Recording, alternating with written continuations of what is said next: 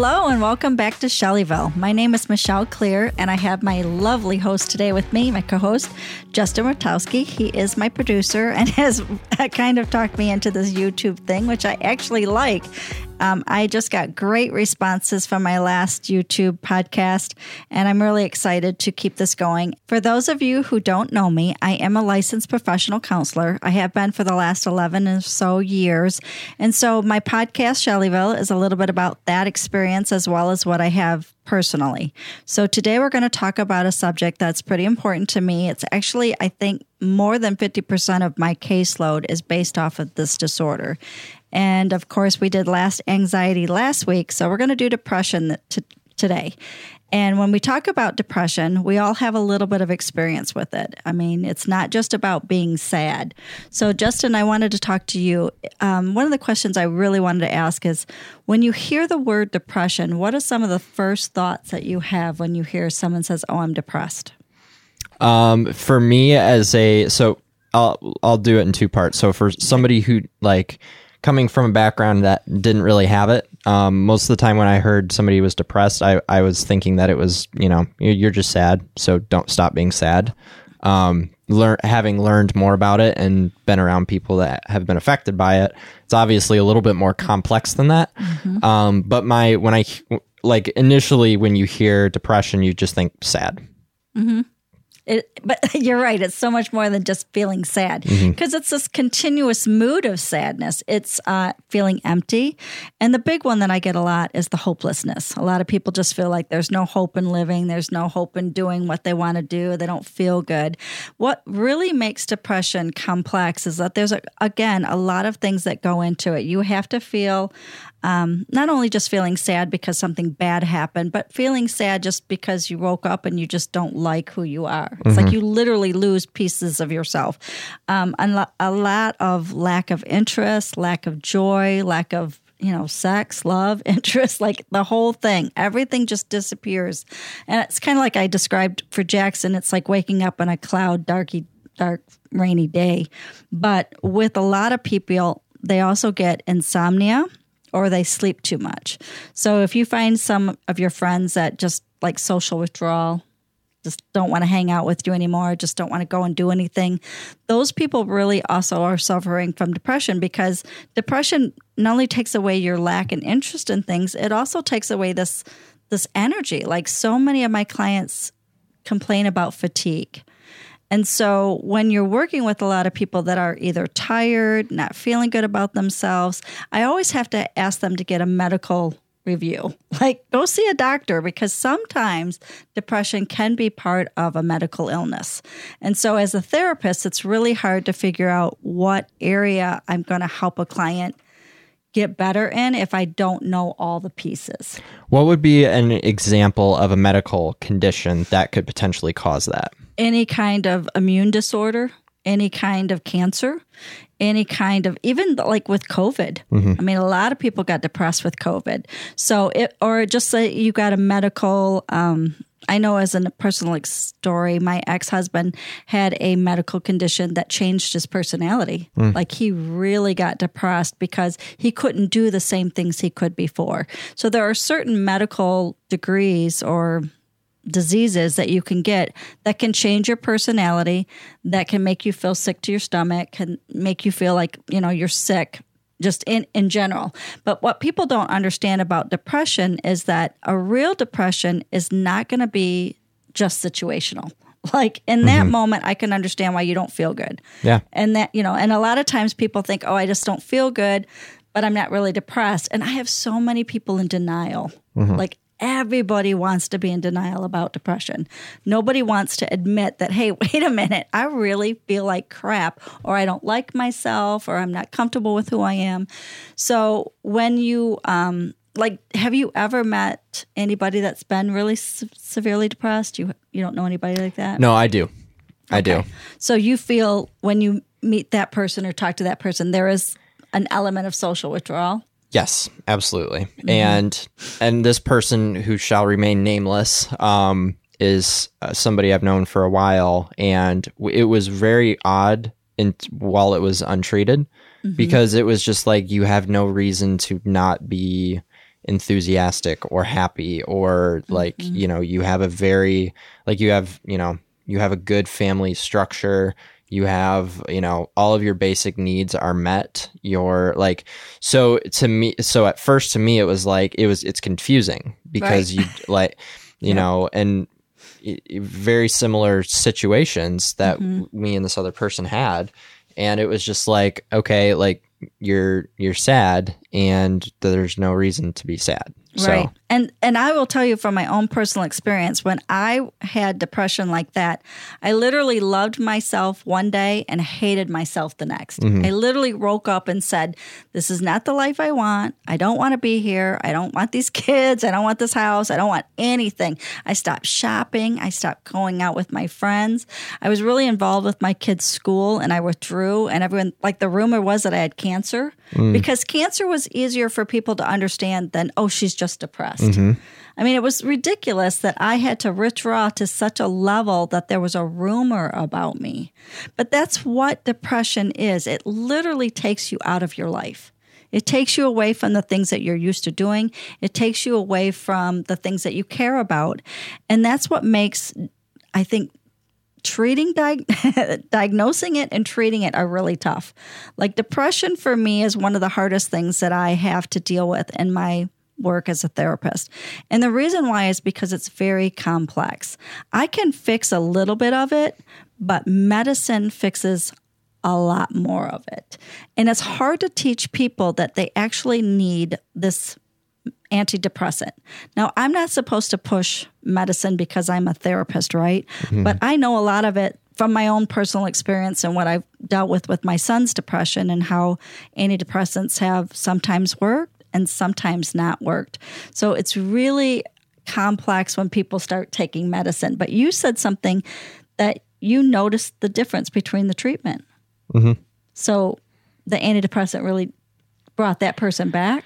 It was a very long road to recovery. Mm-hmm. And honestly, it seemed like a little bit of trial and error, especially on the medication side. Mm-hmm. And there's multiple things going on as well. And it was, and I'm trying to jog my memory, but it was a learning experience for everyone. And I think that, yes. And honestly, it took, I think the denial thing was very much a thing, not just for the person affected, but for those, close to that person. And it was, mm-hmm. you know, it just seemed like there's almost a funk or a fog around the idea that this person needed to take pills just to be happy. Oh, that is the biggest issue I have with clients and their families. Well, my mom says I can't, or it's mm-hmm. not, you know, medicine's not. For sure. You can't have it in my family. How do you tackle something like that? Oh, a lot of education. Mm-hmm. I really believe that a lot of that scared about medicine is just the horror stories that they hear. You know, literally, we just have to educate. You have to educate people. And really what I tell everyone is like, you would not deny medicine to someone who had cancer or diabetes. And why can't we look at depression as just another medical disorder that actually can be treated through medicine? Mm-hmm. So the fact that it's a mental illness, it gets such a bad rap. But the reality is it has physical symptoms. Mm-hmm. I mean, I have people that don't sleep. I have people that can't eat. I have people that don't function, have no motivation, can't get out of bed. There's no self-care. Like, how can a medicine go in and intervene with that and be denied? Like, that has always been so hard for me to understand when I have to really fight against families. I actually stopped seeing teenagers because I was tired of fighting with parents who just didn't think there was anything wrong with their kids and they weren't going to treat them. Mm-hmm. Like, oh, no, you can just get better through talk medicine.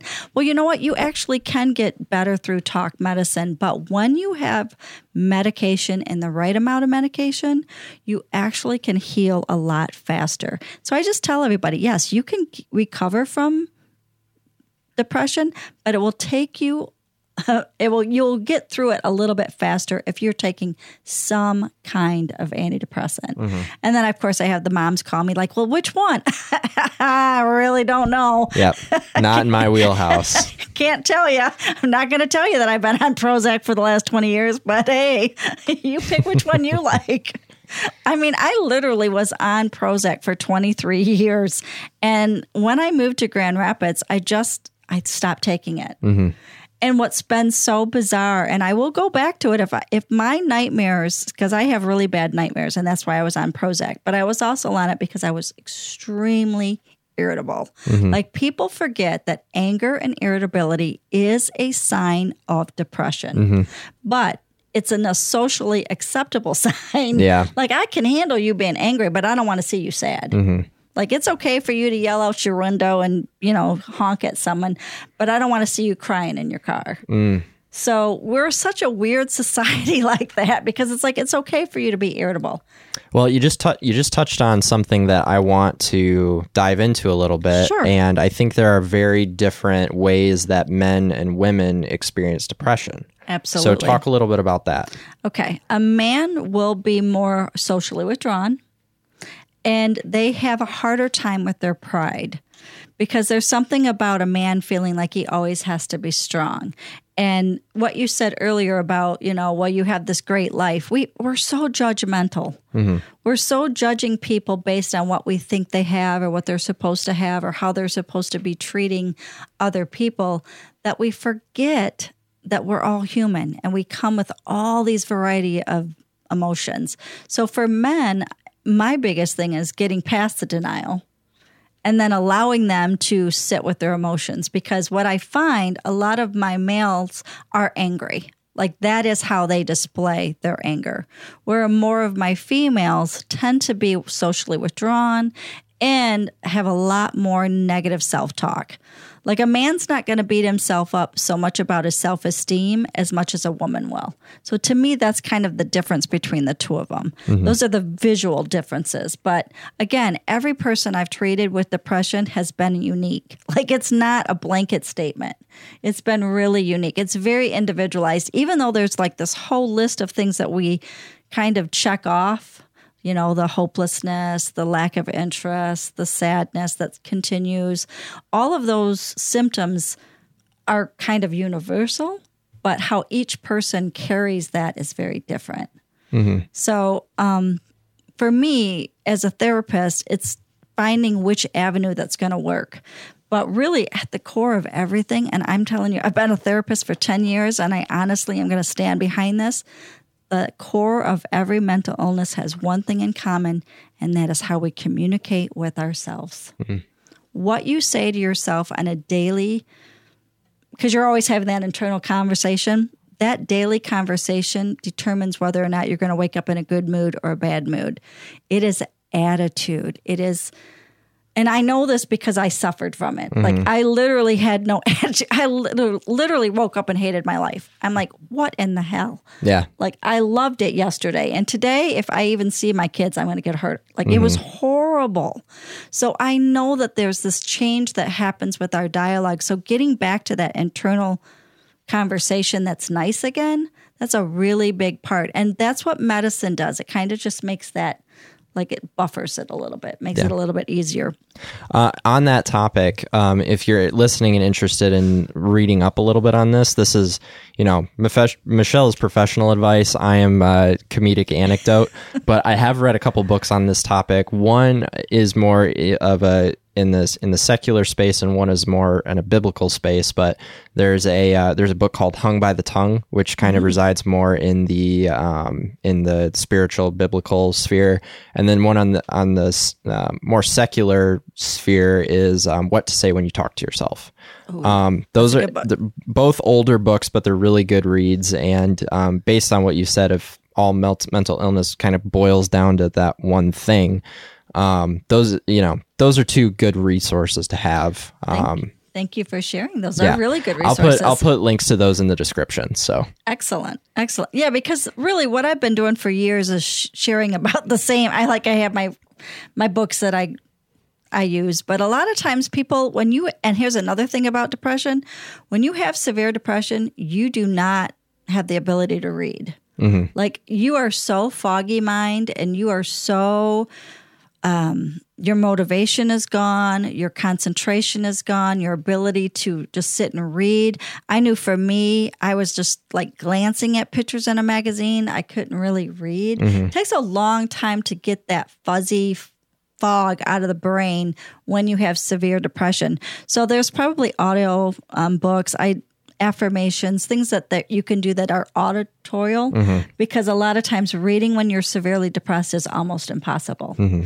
But you know what? The one piece that we haven't talked about yet, communication with family. Okay. I think the biggest piece to help someone with depression is having someone to talk to daily. Okay. So I always tell my clients, even though you see me once a week, you have to talk to someone every single day. The biggest piece about bringing people back around and out of depression is the connection that we have with other human beings. But what we said earlier is how society judges us. We're so conditioned to always be in a good mood that I have so many people say, well, I don't talk to anybody because I don't want to complain. I don't want to be a burden. I don't want anyone to know how I'm feeling. I don't want anyone to know. And we're so ashamed of just our own emotions. So I really push that part because I think if you have someone to talk to every day, you can literally share your burden. It's not that you need that person to fix it for you. And I think that happens a lot in relationships. Like you said, even the denial of seeing someone that you love be depressed. Mm-hmm. It's like, wait a minute, how am I don't want you to tell me anymore about it. Mm-hmm. But we have to be okay with people saying I'm in a really bad mood, mm-hmm. or I hurt today, or you know what, my depression was so bad I got out of bed to go to the bathroom, but I forgot to eat. Mm-hmm. Like, can I get you something? Do you need something? Do you want to sit and watch TV with me? Because here's the thing, I have a lot of clients that stay in their bedrooms. I mean, that's how bad the isolation is. They stay mm-hmm. in their bedrooms. I tell them, you know what? It's okay if you want to stay in your bedroom, but invite your family into the bed. Mm-hmm. Like, sit around, have them bring their homework in and do homework next to you. Or if you're tired of isolating, get out on the couch. Go sit in the living room. Be around people because there's something about the connection, the human connection, that really does help depression. And so that's kind of one of the areas that I tell people to do, like really work on that. Mm-hmm. Especially like what you said, it would be great to have these resources, but you gotta use your people resources. Mm-hmm. I mean, that's really what this is about. That's really what I want to experience is that. Or get people out to the experience that everybody at one point in their life has probably had some form of depression. Mm-hmm. I mean, it's very common. The thing is, what makes it unique and is how long we sit with it. Mm-hmm. I mean, I have clients that have had it for years. And so we were talking a little bit about postpartum depression before the Shellyville started today. And that's kind of one that ends. Yeah. You know, there are depressions that are very situational and like seasons. They have seasons. I call them the seasons of depression. But chemical depression and a real depression can last through the seasons. Mm-hmm. So, I mean, sometimes you got to know kind of what depression it is that you're dealing with. That helps a lot to know whether or not you can help it. Mm-hmm. You know, because there is a big variety of depressions. Yep. So one thing that I have personally experienced, and I wanted to say this, and again, this is my opinion, but and this is probably not the case in all situations, but I would venture to say, in my uneducated opinion, that it's the situation in most. If you have a loved one or a spouse that is dealing with depression, and the one thing that's the trap that's really easy to fall into is thinking that it's your fault that this person is depressed. So, and yeah, because we don't make people depressed. It's possible that could be the case. In a, like maybe in a marriage relationship, if something's going really sideways, like maybe that's possible. But more often than not, I would guess is it's not if you're the person close to somebody with depression, it's not your fault. But it's so easy to think that it is that you start putting up walls to kind of shield yourself from that, and that makes the problem worse. So if you're putting up walls, that's lowering that that's bringing down that level of communication that you have with somebody that's close to you, and creating kind of like this vicious cycle of isolationism. And that's why people stay in their bedrooms. Yep. Literally, that is why, that is my biggest, because in my therapy, I can't bring the whole family in. Sometimes I do. Mm-hmm. Like sometimes I will bring in a lot of people in the room. But a lot of times people come to therapy and they're so ashamed to talk bad about the people in their family because they know their siblings or they know their parent or they know their partner mm-hmm. wants to be loving and kind, but they're so pissed. Mm-hmm. Like that person has no tolerance left for the person with depression just because of what you said, having that wall up. And that was beautifully said, Justin, because that is kind of what happens with relationships too, is that I see a lot of people think that they're responsible for other people's emotions. And we're not. Like, that is the first thing I try to teach people. We are not responsible for how other people think or act or behave. We are responsible for ourselves. Yeah. But when we were dealing with something very serious like depression, and it just spreads out. Mm-hmm. Like, it does affect everybody. It hurts everybody around you because we don't want to see people hurting. Mm-hmm. And then, there's a big piece about depression and suicidal. I kind of feel sometimes that they're not related, and then sometimes I think they're very related. Okay. Give me an example of something that you would see that you could, like somebody who is having suicidal thoughts, but maybe depression isn't the root of the problem. Personality disorders. Okay. And also bipolar disorders or schizophrenia or other more severe diagnoses. And then I also think there is the borderline personality that is just, they don't want to be here. They're so afraid that they're going to get hurt. What's the purpose of being here anyways? Mm-hmm. So there are, like when I had depression, I never wanted to hurt myself. I wanted to go on vacation. I'm like, I'm out. Like I just want to take off. But there are people that will have depression and never think of hurting themselves, never think of ending their life. That just never crosses their mind. So it's kind of sad to say that everybody who's suicidal is depressed, because there's a lot of people with depression who would never want to hurt themselves. Mm-hmm. And then there's a lot of people with depression who do. And so it's really scary. And I think that's kind of why I say the untreated depression can lead to death. Mm-hmm. I think it's the untreated depression that can lead to death. Okay. Because that person doesn't have anybody to talk to them. They're not getting a chemical help. Mm-hmm. They're not getting that chemical piece. And they're not reaching out to people to let them know how bad they're doing. These are the comedians. I mean, look at how many people have committed suicide in the last couple of years. It's unbelievable. And they've been comedians. They've been people. Robin Williams. Yes. Anthony Bourdain is another. Mm. There's been a few. There's been a lot. And then there's also you could also make an argument that there's other people in the comedic world.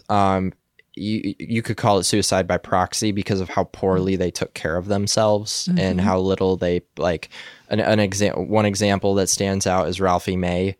Grossly overweight, like 600 pounds, mm-hmm. incredibly obese. There's another one, Patrice O'Neill. I believe he died of I could be wrong, but I believe he died of a heart condition that was, I believe, due to malnutrition or I don't want to speculate because I actually don't know the details on that. But then musicians, like rock stars. You like people that you think have it all that are just so broken and empty mm-hmm. on the inside. It's like in a comedian's sense. There's a phrase. I think it's like the tears of the clown or something. Of the clown. Yeah, absolutely. Yep. And my personality is based on hiding that depression. Mm-hmm. I'm all about my smiles. Like I am smiling, and it's hard for me to stay like not smiling as we're having this conversation mm-hmm. because that's a defense mechanism for me. I was trained to smile mm-hmm. through my pain. You put on paint on that happy face. Absolutely. Yeah. And you just get so comfortable with smiling that I hide. Like there's so much I've hidden in my life about my pain and the pain I still continue to carry. And I don't want people to know. It's not even shame. It is just like this wall, I built it, and this is how it goes. This is who I am. I'm just hiding behind it. Mm-hmm. So you're right. I think that's the biggest I guess, misused information we have about suicide is that depression doesn't have to look like sadness. It doesn't have to look like you're crying. It is a hollowness. It is something that you carry on the inside that you yourself do not have the ability to fix by yourself. And that's what that, I want to get it out. Like, let's talk about communication. Let's talk about reaching out to people. I feel like we're the walking dead. Like, how many times have you run into somebody and they're so blank? Mm-hmm. They're so, like, not there. Yeah. And I think that there's a lot more of us than we realize that are walking around with depression. So I think it's a big topic. Mm-hmm. There's a lot more people that either hide it, are ashamed by it, avoid it, and then I also think it kind of leads to a lot of addiction. Mm-hmm. I mean, because then you try to hide it with substances, mm-hmm. and that's when you get in the bottle or you start taking pills or something like that. Yep. And it's like, I've even been known to go and get like melatonin and take too much. It's like, wait a minute, I just need to sleep, or take some Benadryl when I really don't need it. I mean, there's times when you just need to escape. And I'm not saying that all of that is depression. I'm just saying that some of that is our coping skills. Some of it's our coping mechanism. That's just how we handle stress. So I think that there's serious depression out there. And then I also think there's the situational depression that, something bad happened. There's also grief. There's just so many things that go into feeling like crap. And so we hear this word and it's just, we're so afraid of it. And I don't really know why. Mm-hmm. I don't know why. I don't know why we judge so harshly people who don't feel good. Mm-hmm. Like, that's just a generalization. Yeah. I feel like it's just a lack of understanding, right? Mm-hmm. It could be. And I think like you said earlier, feeling guilty. Like, somehow, some way you did something to make someone feel bad. How is that possible? Like, mm-hmm. I have my own depression. How are you going to make me feel bad? Right. But I don't know why people think it's contagious. And then my biggest thing that I've gotten ever since I became a therapist was, well, how can you do that? How can you do that job? How can you sit and listen to people be depressed? Because it's not contagious. Yeah. Like, it's literally not contagious, people. Depression is not contagious. Mm-hmm. And I can sit with people who have been depressed because, one, I've been there, felt it myself, and have gotten through it. Maybe if I was still severely depressed, it would be a little bit harder for me. But actually, I think it's therapeutic to talk to someone who actually knows what it means to be depressed, mm-hmm. That knows what that feeling is, but it's not contagious. And yes, it's hard to sit as a therapist to listen to depressed stories day after day after day, but for a lot of times, there's so much hope in my work.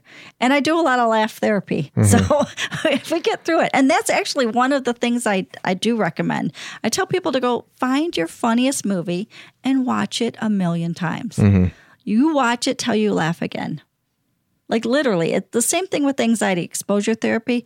Depression is a lot like that, too. You have to kind of push yourself back out into society. You have to push yourself back out into your life so that you start to like it again. And again, it's language. Like, I like this. This is okay. Mm-hmm. I like this again. I like you again. It's hard. It is really hard. But if we tell ourselves things are hard, then they stay hard. So we have to kind of change the language. And that's really what I want to put out there about depression. I think we kind of, my favorite, though, I did want to talk a little bit about, do you ever watch Winnie the Pooh? Yeah. Okay. Eeyore. I love the Eeyore story because Eeyore gets invited to the party. Mm-hmm. Like, he's not expected to change. They know he's not going to have a good time. He'll even wear a little party hat sometimes. But have you heard the analogy about Winnie the Pooh, that each one of the characters in Winnie the Pooh represents a mental disorder? I know Tigger is ADHD, right? Right. But what I can never figure out who is he. I'm going to pull that up. You keep talking. I'm going to pull that up. Please pull it up, because Winnie the Pooh is one of my favorites.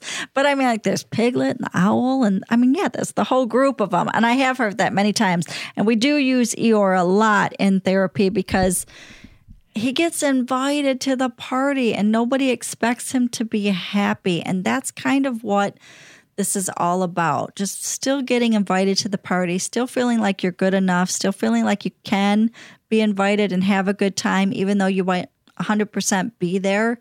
We get forced into acting like everything is okay. And there's times when you just have to do the acting. There's times when you have to act like it's going to be okay.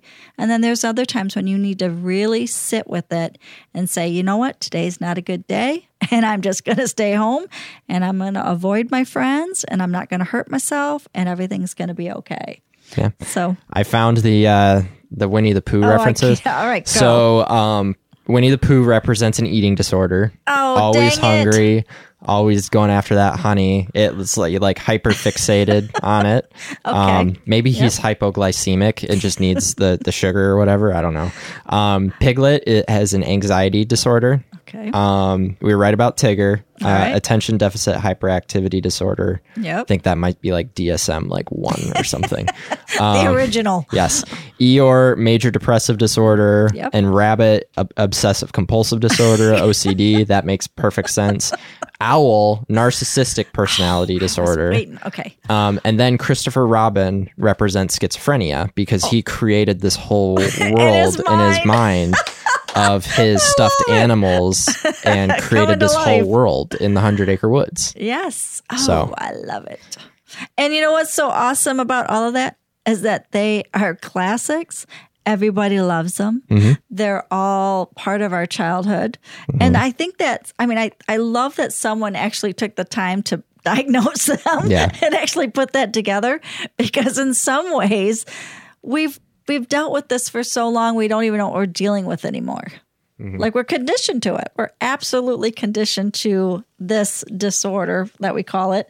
But, for me, it really goes back to having someone to talk to and feeling connected. Mm-hmm. That's really what I want it to be about today. And next episode, I'm actually going to talk a little bit about living with anxiety and depression together, because together... that's a different kind of ballpark. It's a nasty cocktail. And it's a variety of people have it. So I just really thank you so much, everybody, for tuning in to Shellyville. Again, if you want to reach me, you can reach me at shellyvillepod@gmail.com. I'm awesome at returning emails. I've gotten a few, and I'm really so grateful to everybody for the positive feedback that my podcast is getting. If there's any kind of topics you want me to talk about, I know I'm a therapist, but it's my life experiences that put me here. I do have a lot of life experience, not only just by my book smarts, And I'll also add a note too. If you have something interesting that you want to talk about, we will have a conversation about maybe joining us and talking about that discussion with Michelle, myself, and you. So if that's something that interests you, feel free to shoot Shelly an email, and we will we'll have that conversation and see if it makes sense. Sounds awesome. I can't wait. All right. Thanks, everybody. Have a great day.